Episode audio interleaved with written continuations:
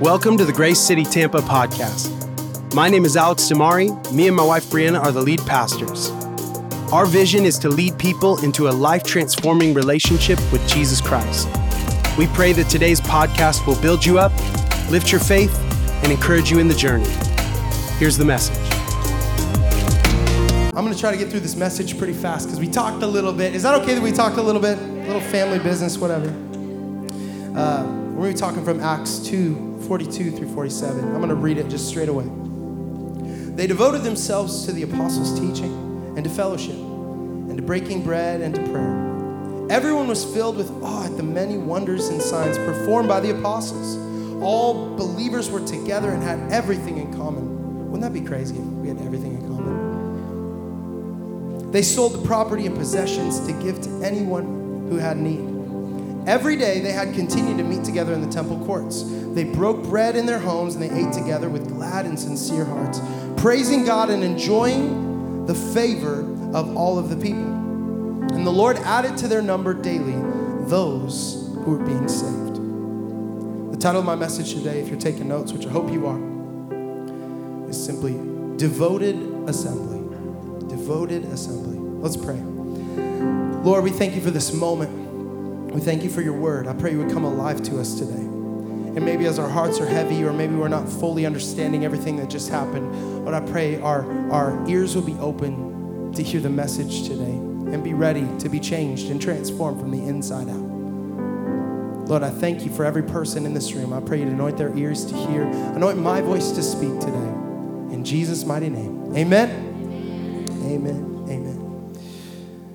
Well, I grew up in kind of a, a weird church, a little bit weird. Um, we did some weird things at the church I grew up. How many of you have been a part of a church for more than 10 years in here? Would you raise your hand? Yeah, we got quite a few. How many of you have been a part of church for more than 20 years of your life? Would you raise your hand and wave it at me? Wow, we have some crazy veterans uh, in the house, but I'm sure all of us would have a couple weird stories that happened in and through our life. If you've been a part of church for any time period at all, uh, you would have seen some weird stuff. But I think in the 90s, like things were just like, people were just trying to figure out what to do, you know? Um, they were just trying to figure out, like, what does this look like? And what does balance look like? And, you know, should we use flags? Should we not? What does it look like? I don't know. Eric's gonna whip it out next week and just bring out a flag. It's a banner of praise. But um, I'm not, I have nothing against it, by the way. I don't wanna, I don't wanna divide a line. Anyways, uh, but it was a really weird church in a lot of ways. There was a lot of interesting things that happened as I was growing up that I used to ask my parents, what's going on? But honestly, the weirdest thing that my church did growing up was this thing called a potluck. I don't know if we got anybody in here that likes potlucks, but you got some issues if you like potlucks, okay? You don't know where those people are making that food. Man, you go to their house and it's like, oh Lord, what is in their sink right now, right? But you show up to a potluck and it's like every single Karen, I mean, every single lady in the church, I'm sorry, shows up with another kind of casserole. It's like, we don't need a string bean casserole, we don't need a potato, ca- whatever it is, you know what I'm saying? Buttercracker casserole, whatever. it was so weird, but I remember the gold mine every time that that lady would walk in with a bucket of KFC chicken, you know what I mean? She'd walk in and you're just hunting for the chicken legs, you know? But it was a weird thing. Like, I think back to it now, and I would never even bring it up as an idea. Hey, let's tell everybody in our church to cook stuff at their house with all their little hands all over it, and then they just come and bring it, and we gotta eat it. You know what I'm saying?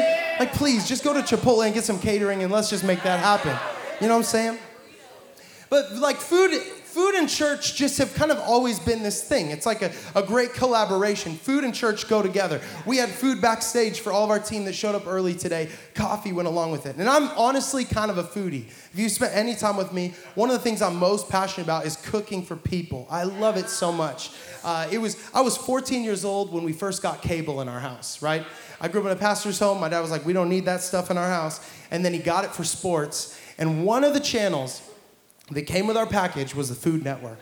And that's what I got into at 14 years old, okay? I started watching the Food Network every single day. Alton Brown is my hero, and I just learned all these different techniques he did and got so inspired to explore this thing. But anytime that we have people at our house, I'm like, what can I be cooking? How can I cook something for somebody? Uh, we had our team at our house this last week, and I'm out there barbecuing some meats just because. You know what I'm saying? One of my favorite people is Eric Hughes. When he comes over, I just keep telling him, go get more, go get more, go get more. Because it's so fun when people are inspired by the food that you're making. See, I don't think it's an accident that God created food to be a thing that gathers people. It's a gathering spot. And his heart is to see people in unity and gladness together. And that's really what food can do. If appropriately done, it can bring people together in unity and in gladness together and bring a great spirit. The Bible's chocked full of this. Joseph reunited with his brothers and said, Let's eat. The story of the prodigal son, he runs back home and his dad's like, Let's throw a feast, right? Jesus, talking to Zacchaeus, says, Come down from the tree, I'm gonna eat at your house. Uh, Jesus beside the Sea of Galilee with the 5,000 people, and he says, Let's figure out a way to feed all these people so they can stay here. And even when we finally arrive in glory with Jesus, what's the first thing we're gonna do? We're gonna sit around a giant table and eat a feast together, right?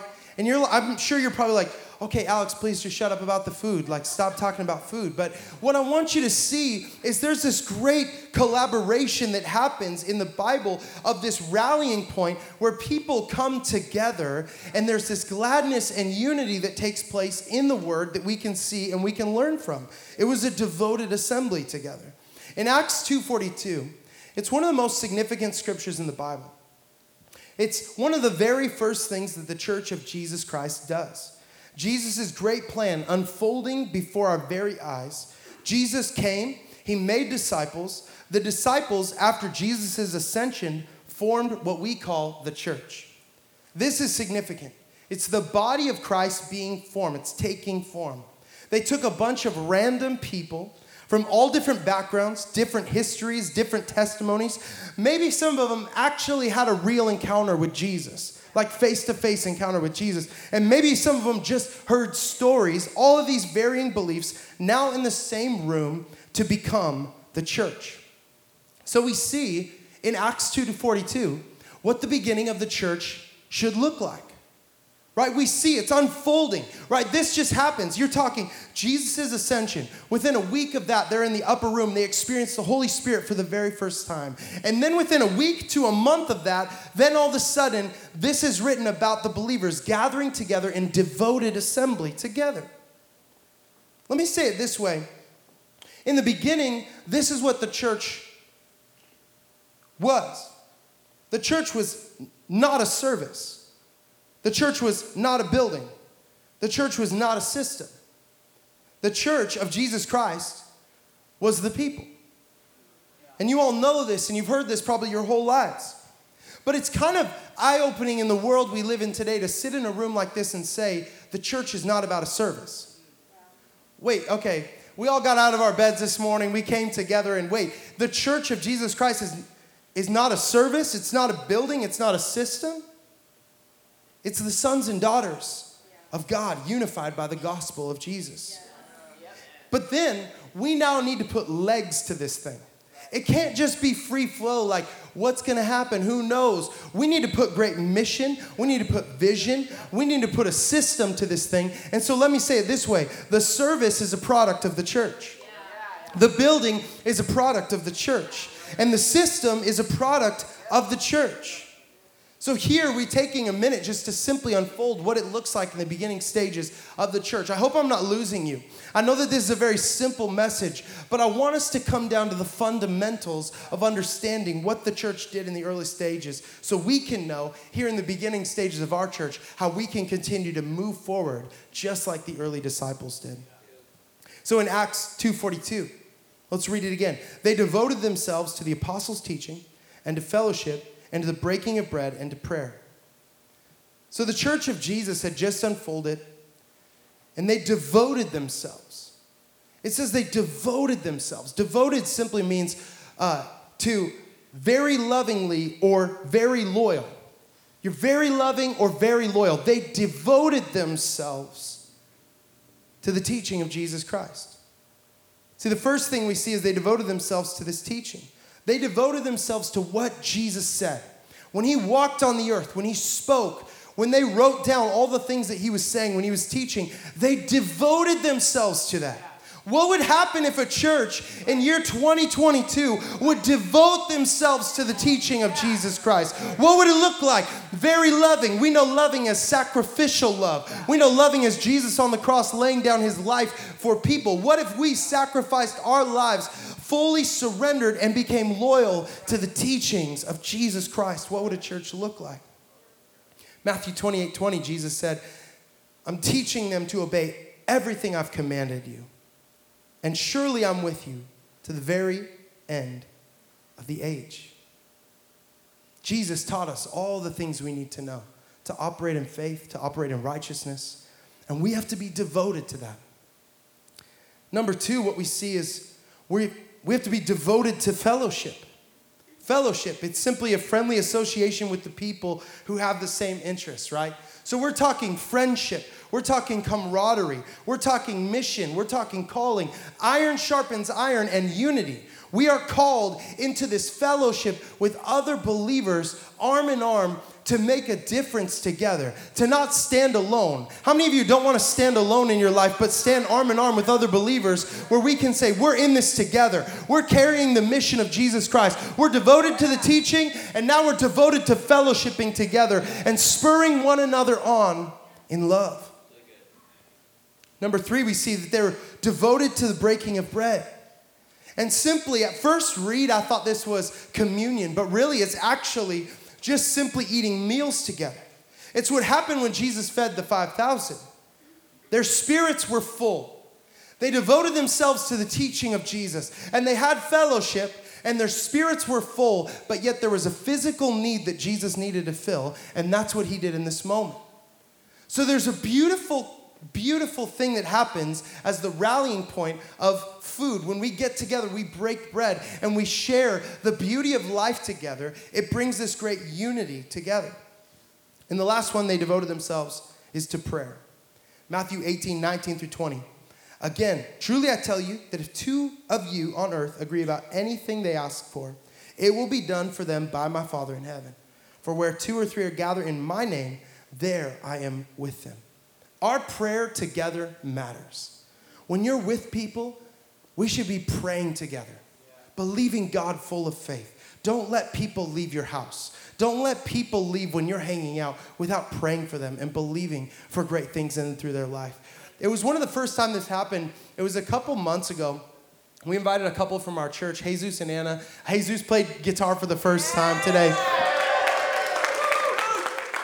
And we've always been people, Brandon and I have always been people that love to pray over people when they're in our house. But it was one of the first time that uh, they, they, came over for dinner. I cooked some, some great tacos up and all the things, you know. And then uh, before they were leaving, they stopped and said, Can we pray over you guys?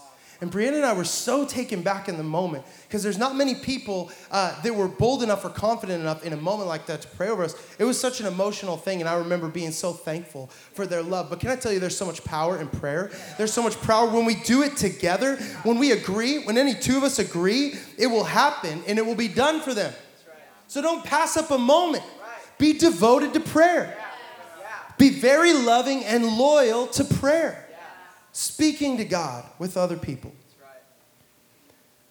See, our assemblies can't be one sided. We have to be devoted to this thing. This can't be a spectatorship. Like, church is not a vending machine. Although that would be really awesome if it was. You come, whatever you need, you put your coin in, you get your thing, you whatever, you know what I mean? Like, you take out whatever gifts you need, whatever, whatever provision you need, you take it out. But that's not what church is. Church is a devoted assembly of believers coming together.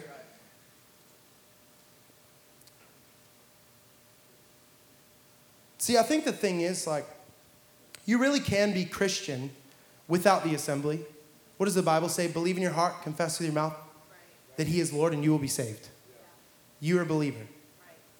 But can you continue in the journey without the devoted assembly? I would argue against that and say no because we need the other believers around us. We need this great devoted assembly to stand arm in arm and believe what God has called us to do. I mean, the gospel is all about people. Jesus came to die for people. And so when we come together in unity, there's great power with all of us together. So then we see what happens with the devoted assembly. Verse 43 Everyone was filled with awe at the many wonders and signs performed by the apostles. All the believers were together and had everything in common. They sold property, possessions to give to anyone in need. Every day they continued to meet together in the temple courts. They broke bread in their homes, ate together with glad and sincere hearts, praising God and enjoying the favor of all the people. And the Lord added to their number daily those who were being saved. Now, I'm not saying that we need to replace our Sunday gatherings with small groups or house churches. I really believe it's both and. See, what we do here on Sunday is so important. It's simply to champion the believers to keep going to keep pursuing. It's a platform for the preaching of the gospel. It's a public and corporate worship. It's our, in our gathering really helps to normalize faith for each and every one of us. Not that faith is normal by any means, but it does help us to stabilize our doubt in moments where we're not full of faith. It's a consistent anchor to your week to remind you, inspire you, to support you to outwork your faith. This is what our gatherings are. And in Hebrews 10 22 through 25, Paul is speaking to these people who had not been in the habit of meeting together. And he says this Let us draw near to God with a sincere heart and with a full assurance that faith brings, having our hearts sprinkled with, to cleanse us from a guilty conscience, and having our bodies washed with pure water. Let us hold unswervingly to the hope we profess, for he who promised is faithful, and let us consider how we may spur one another on towards love and good deeds, not giving up meeting together, as some are in the habit of doing, but approaching or encouraging one another, and all the more as you see the day approaching. So you see these people, they found excuses of why they're not going to be coming to church. Whether it was football on the TV back in the day, right? Whether it was friends in town, going on a trip, all these things. I grew up in a house where when we'd go on vacation, we'd always find a church to go to uh, on vacation. So I can honestly tell you that only a couple times in my life have I missed church for anything other than a sickness, right? Uh, when Brianna and I got married, the first time I think I ever missed church for anything other than a sickness was when Brianna and I went on our honeymoon. Was the first time that I missed church in my life other than a sickness, right? I have always been faithful in the house of the Lord. This is just the way I was raised.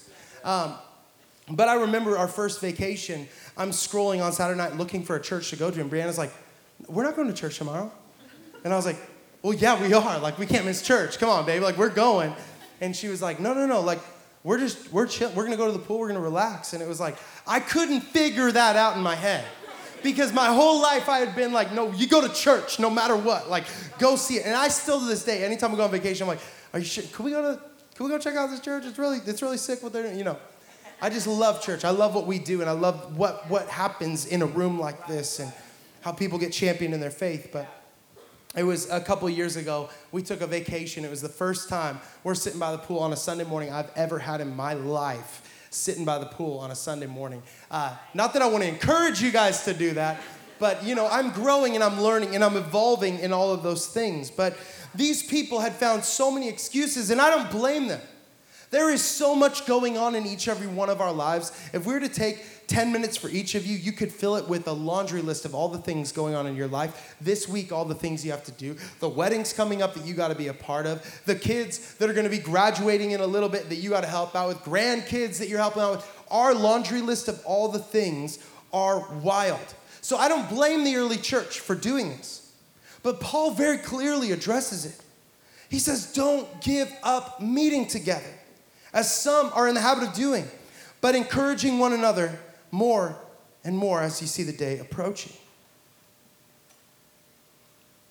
So I really believe that consistency is an incredible tool to enable growth in your relationship with the Lord, fellowship with others, friendships, and discipleship. Consistency. You want to know why you feel disconnected from church at any point in your life? Check your consistency. You want to know why your friendships maybe fail or fall? Check your consistency. Are you consistent to grow them? Are you consistent to impart into them? Check your consistency. You want to know why your marriage is on the rocks all the time? Check your consistency. Are you inconsistent with things? Or are you consistently loving and sacrificing and, and developing a great relationship? Something Brianna and I have always done is at 5 to 5.30 and there's when we about serve dinner every night. And we always pray before every meal. It's just a part of our household. We will pray, even if it's a short, sweet prayer, we will pray something. And another time that we pray with our kids is I always pray over each and every one of our kids every single night. I put my hand on them and I pray the exact same prayer. The prayer I pray, I'll pray it for you guys just so you know. Uh, Dear Jesus, bless Emerson, give him a good night's sleep, help him have great dreams, help him to always have a love for you, a love for your house, a love for your word, a love for prayer, and a love for worship all the days of his life. Every single night. You know what happens when we miss praying for our kids? We're hurry, we're in a rush, we're like, just get in your bed. You're just throwing them in the room, like, go, just fall asleep. Like, the kids always find their way back out and they go, You didn't pray for us. You wanna know how to be a great parent? Check your consistency. You wanna know how to be a devoted follower of Jesus Christ? Check your consistency. Your consistency will enable you to outwork what God has called you to do. Check your consistency. You want to have a great marriage? Check your consistency. You want to flourish in your job, at any place in your life? Check your consistency. When you're consistent to outwork the things that God has called you to, you're going to see development in those things. So if we go back to Acts 2, verse 46, and I'm going to invite the band up as I conclude. I see three quick things from this text that I want to highlight. It says this every day, every day, they continue to meet together in the temple courts. I think we can pass by that first, those first two line, or first two words very quickly. Every day. Like, do you see the consistency? Do you see the beauty of that? Every day. The beautiful thing is nowadays we actually have this great amount of technology where every day you can spur one another on in faith. Every day. You can FaceTime somebody and do this, and you don't even have to get out of your bed. But every day they continue to meet in the temple courts. They broke bread in their homes and they ate together with glad and sincere hearts. So, three quick things I see from this text that I hope we can learn from. I know this is very simple teaching today, but is it okay? Are we, are we leaning in? We're getting something out of it. We're developing, we're growing. First thing is this sacrifice. Relationships, healthy relationships, bottom line, come down to sacrifice. It's what true love is. We always say this at Grace City Tampa that we have the attitude of servitude. It's the attitude of laying down your life for the sake of the gospel. We serve people, we serve a church, and we serve our community. We sacrifice for the sake of the gospel. It's a sacrifice to every day participate in this.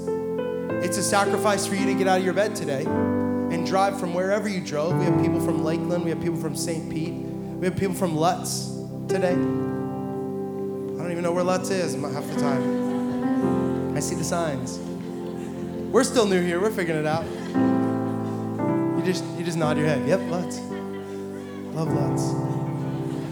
It's probably great. But it's a sacrifice to do this. But we got to be willing to sacrifice for the sake of the gospel. Every day they met together. They sacrificed their time, their resources. And we see that through Acts 2 42 through 47. As they came together, they gave and they participated and they joined together. Number two, what I see is gladness. We need to choose gladness. The burdens of this world can weigh us down, but it doesn't mean that we need to put that burden on others. Brianna and I had some friends come over a little while ago, and um, it was the second time they had come. When they came, they just word vomited all over us. Just all the drama in their life, all the things they're going through. And every the first time they left, we're like, oh man, it was just a one time, they just need to get it out. And then they came back and they did the same thing, but even worse. And we just go, yeah, we probably won't invite them over again. Like, I'm gonna lovingly tell this person, like, you know, you need to grow in this area, but we don't wanna be vomited on. When we get together with people, we wanna be encouraged and spurred on in our faith. Not that we can't be real. The way I like to put it is this you can bleed in front of people, but don't bleed on them. You know what I'm saying? We don't need to cover people in our junk and all the things we're going through, but we can show them and we can say, hey, here's what I'm going through. I need some prayer. I need some, some advice. How can I do this? But so often we can just go deeper than that. I just want to encourage us can we be a, a church of gladness? Can we come into every environment with gladness, choosing joy? And Psalms 32 11 says this Rejoice in the Lord and be glad. You righteous, sing, all you who are upright in heart. This is what we're meant to do when we gather. Rejoice in the Lord, all you, and be glad. Be glad. Don't bleed on people. You can bleed in front of them. Show them what's happening. Be real. But let's approach every single gathering with gladness, with excitement to be together. Are you with me, church? And the last one is this sincerity. Be you, be sincere. There's nothing worse than someone acting like they're something that they're not. I had a guy joining our team one time when I was a worship pastor. He was coming on to play electric guitar. It was actually Tyler Hanson. No, I'm just kidding. No, it wasn't. And uh, this guy sat in our church cafe, and and he was one of those guys. We get together, and he just starts like telling me all of the things that he's accomplished in his life, like all the musicians he's played with, and I'm like, I, I could care less right now, honestly. And he goes into this one. He's like, Yeah, I went on tour with Carrie Joby for a year. And I said, You mean Kari Jobe? And he's like, Yeah, yeah, yeah, Kari Jobe. And I stopped and I'm like, You're telling me you were on tour with someone you didn't know their name? I, the reason I'm bringing this up is I remember with him in that moment, I told him, like, we don't need you to be something you're not. I don't need you to boost yourself up and pretend to be something that you're not. Be you.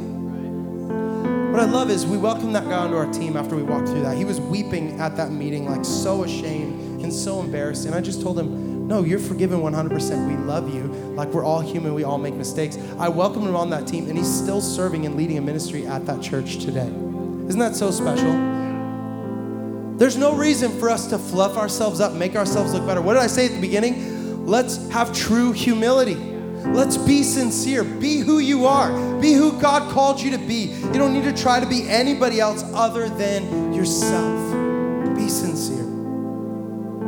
So we devote ourselves to the teaching of Jesus Christ, to fellowship, to the breaking of bread, and to prayer. This is our devoted assembly. And how do we be devoted? Consistency, sacrifice, gladness, sincerity. In conclusion, I want to read Acts 2 46 through 47 one more time. Every day when they continued to meet together in temple courts, they broke bread in their homes and ate together with glad and sincere hearts, praising God and enjoying the favor of all the people. And the Lord added to their number daily those who were being saved. The Lord added to their number daily. We're building the church. We're building the church that God has called us to build. The church was being built.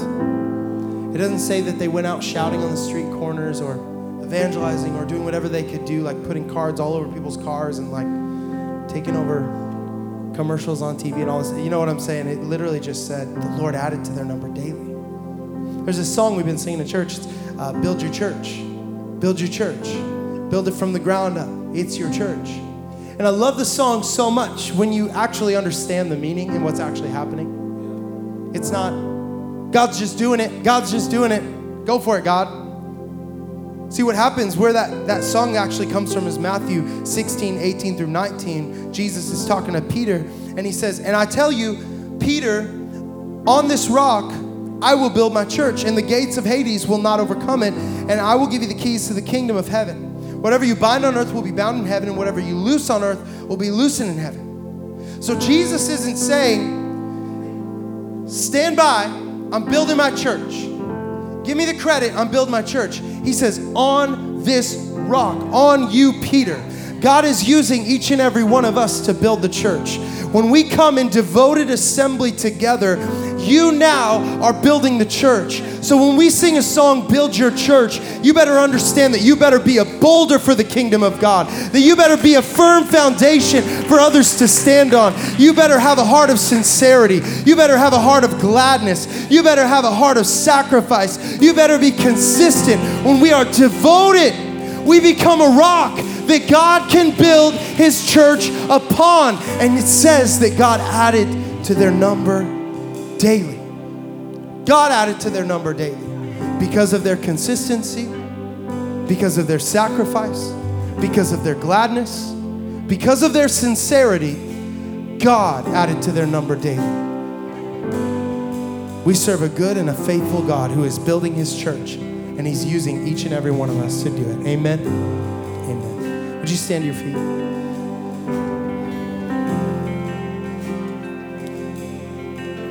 There's a couple things I want to do at the end of this message really fast. I promise we're going to get through this. First thing is, I just want to give a call for anybody in here who hasn't given their life to Jesus or wants to return to Jesus. And this is a holy moment. This is a moment in, that we never want to pass by. Why? It reminds us that we have all fallen short of the glory of God and we're all in need of a Savior. But it also creates an opportunity for people to give their life to Jesus. So we're going to do that first, and then I got a couple challenges for you because I love to give you some challenges so we can work on some things. But if you wouldn't mind closing your eyes and bowing your heads, just for some privacy in this room. And if there's anybody in here, you heard me say that and you go, Yeah, I don't have a real relationship with Jesus, or maybe I've walked away and today's the day I want to come back. We're going to give you that opportunity. I'm just going to count to three really simply. And at the count of three, you're just going to raise your hand, just say, Yes, that's me. And this is just the first step. This isn't the, the end all journey. This is the first step of you discovering this great grace, relationship, life. So, one, know that God loves you so much. He sent His one and only Son to die on the cross for you and for your sins, that you have been forgiven from all of those things. Two, the Bible says today is the day of salvation. You don't need to wait any longer. This is your moment right here, right now. Three, if that's you, would you just raise your hand? Just wave at me. You want to return to the Lord. Come on, can we celebrate people raising their hands in this place? Can we celebrate people coming back to the Lord?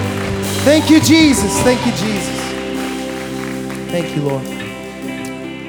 The call I want to give our church is simply this what we do here is important. Check your consistency.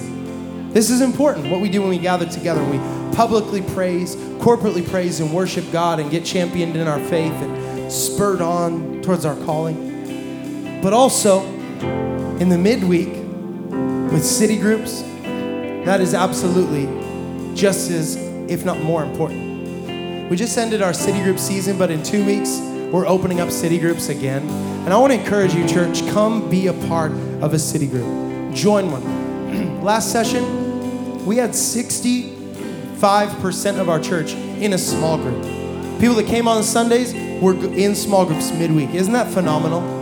I just want to encourage you, let's do that again. Also, uh, applications are open to lead a group. And so if you have something to say, you feel like the Lord has given you an opportunity to do it, you're living a life that's that's right and holy according to the word of God, and you're ready to lead some people or get some people together for some food or whatever it looks like, some devotions, I would encourage you to lead a group. You can go on our Church Center app. The application is right on there. Lead a group. Um, that's my challenge. Get in community with one another. This is the church. The church is a devoted assembly of believers coming together, laying it all down for the sake of the gospel and making the name of Jesus famous. Is that all right? So, can I pray over you? If you just raise your hands maybe just one more time. I know that I've asked you to do it a lot. Lord, you see every single person in this room. You see every heart, you see every journey, you see every past, every testimony in this room. And Lord, right now I pray that you will give us the fervency and the passion to continue in this devoted assembly.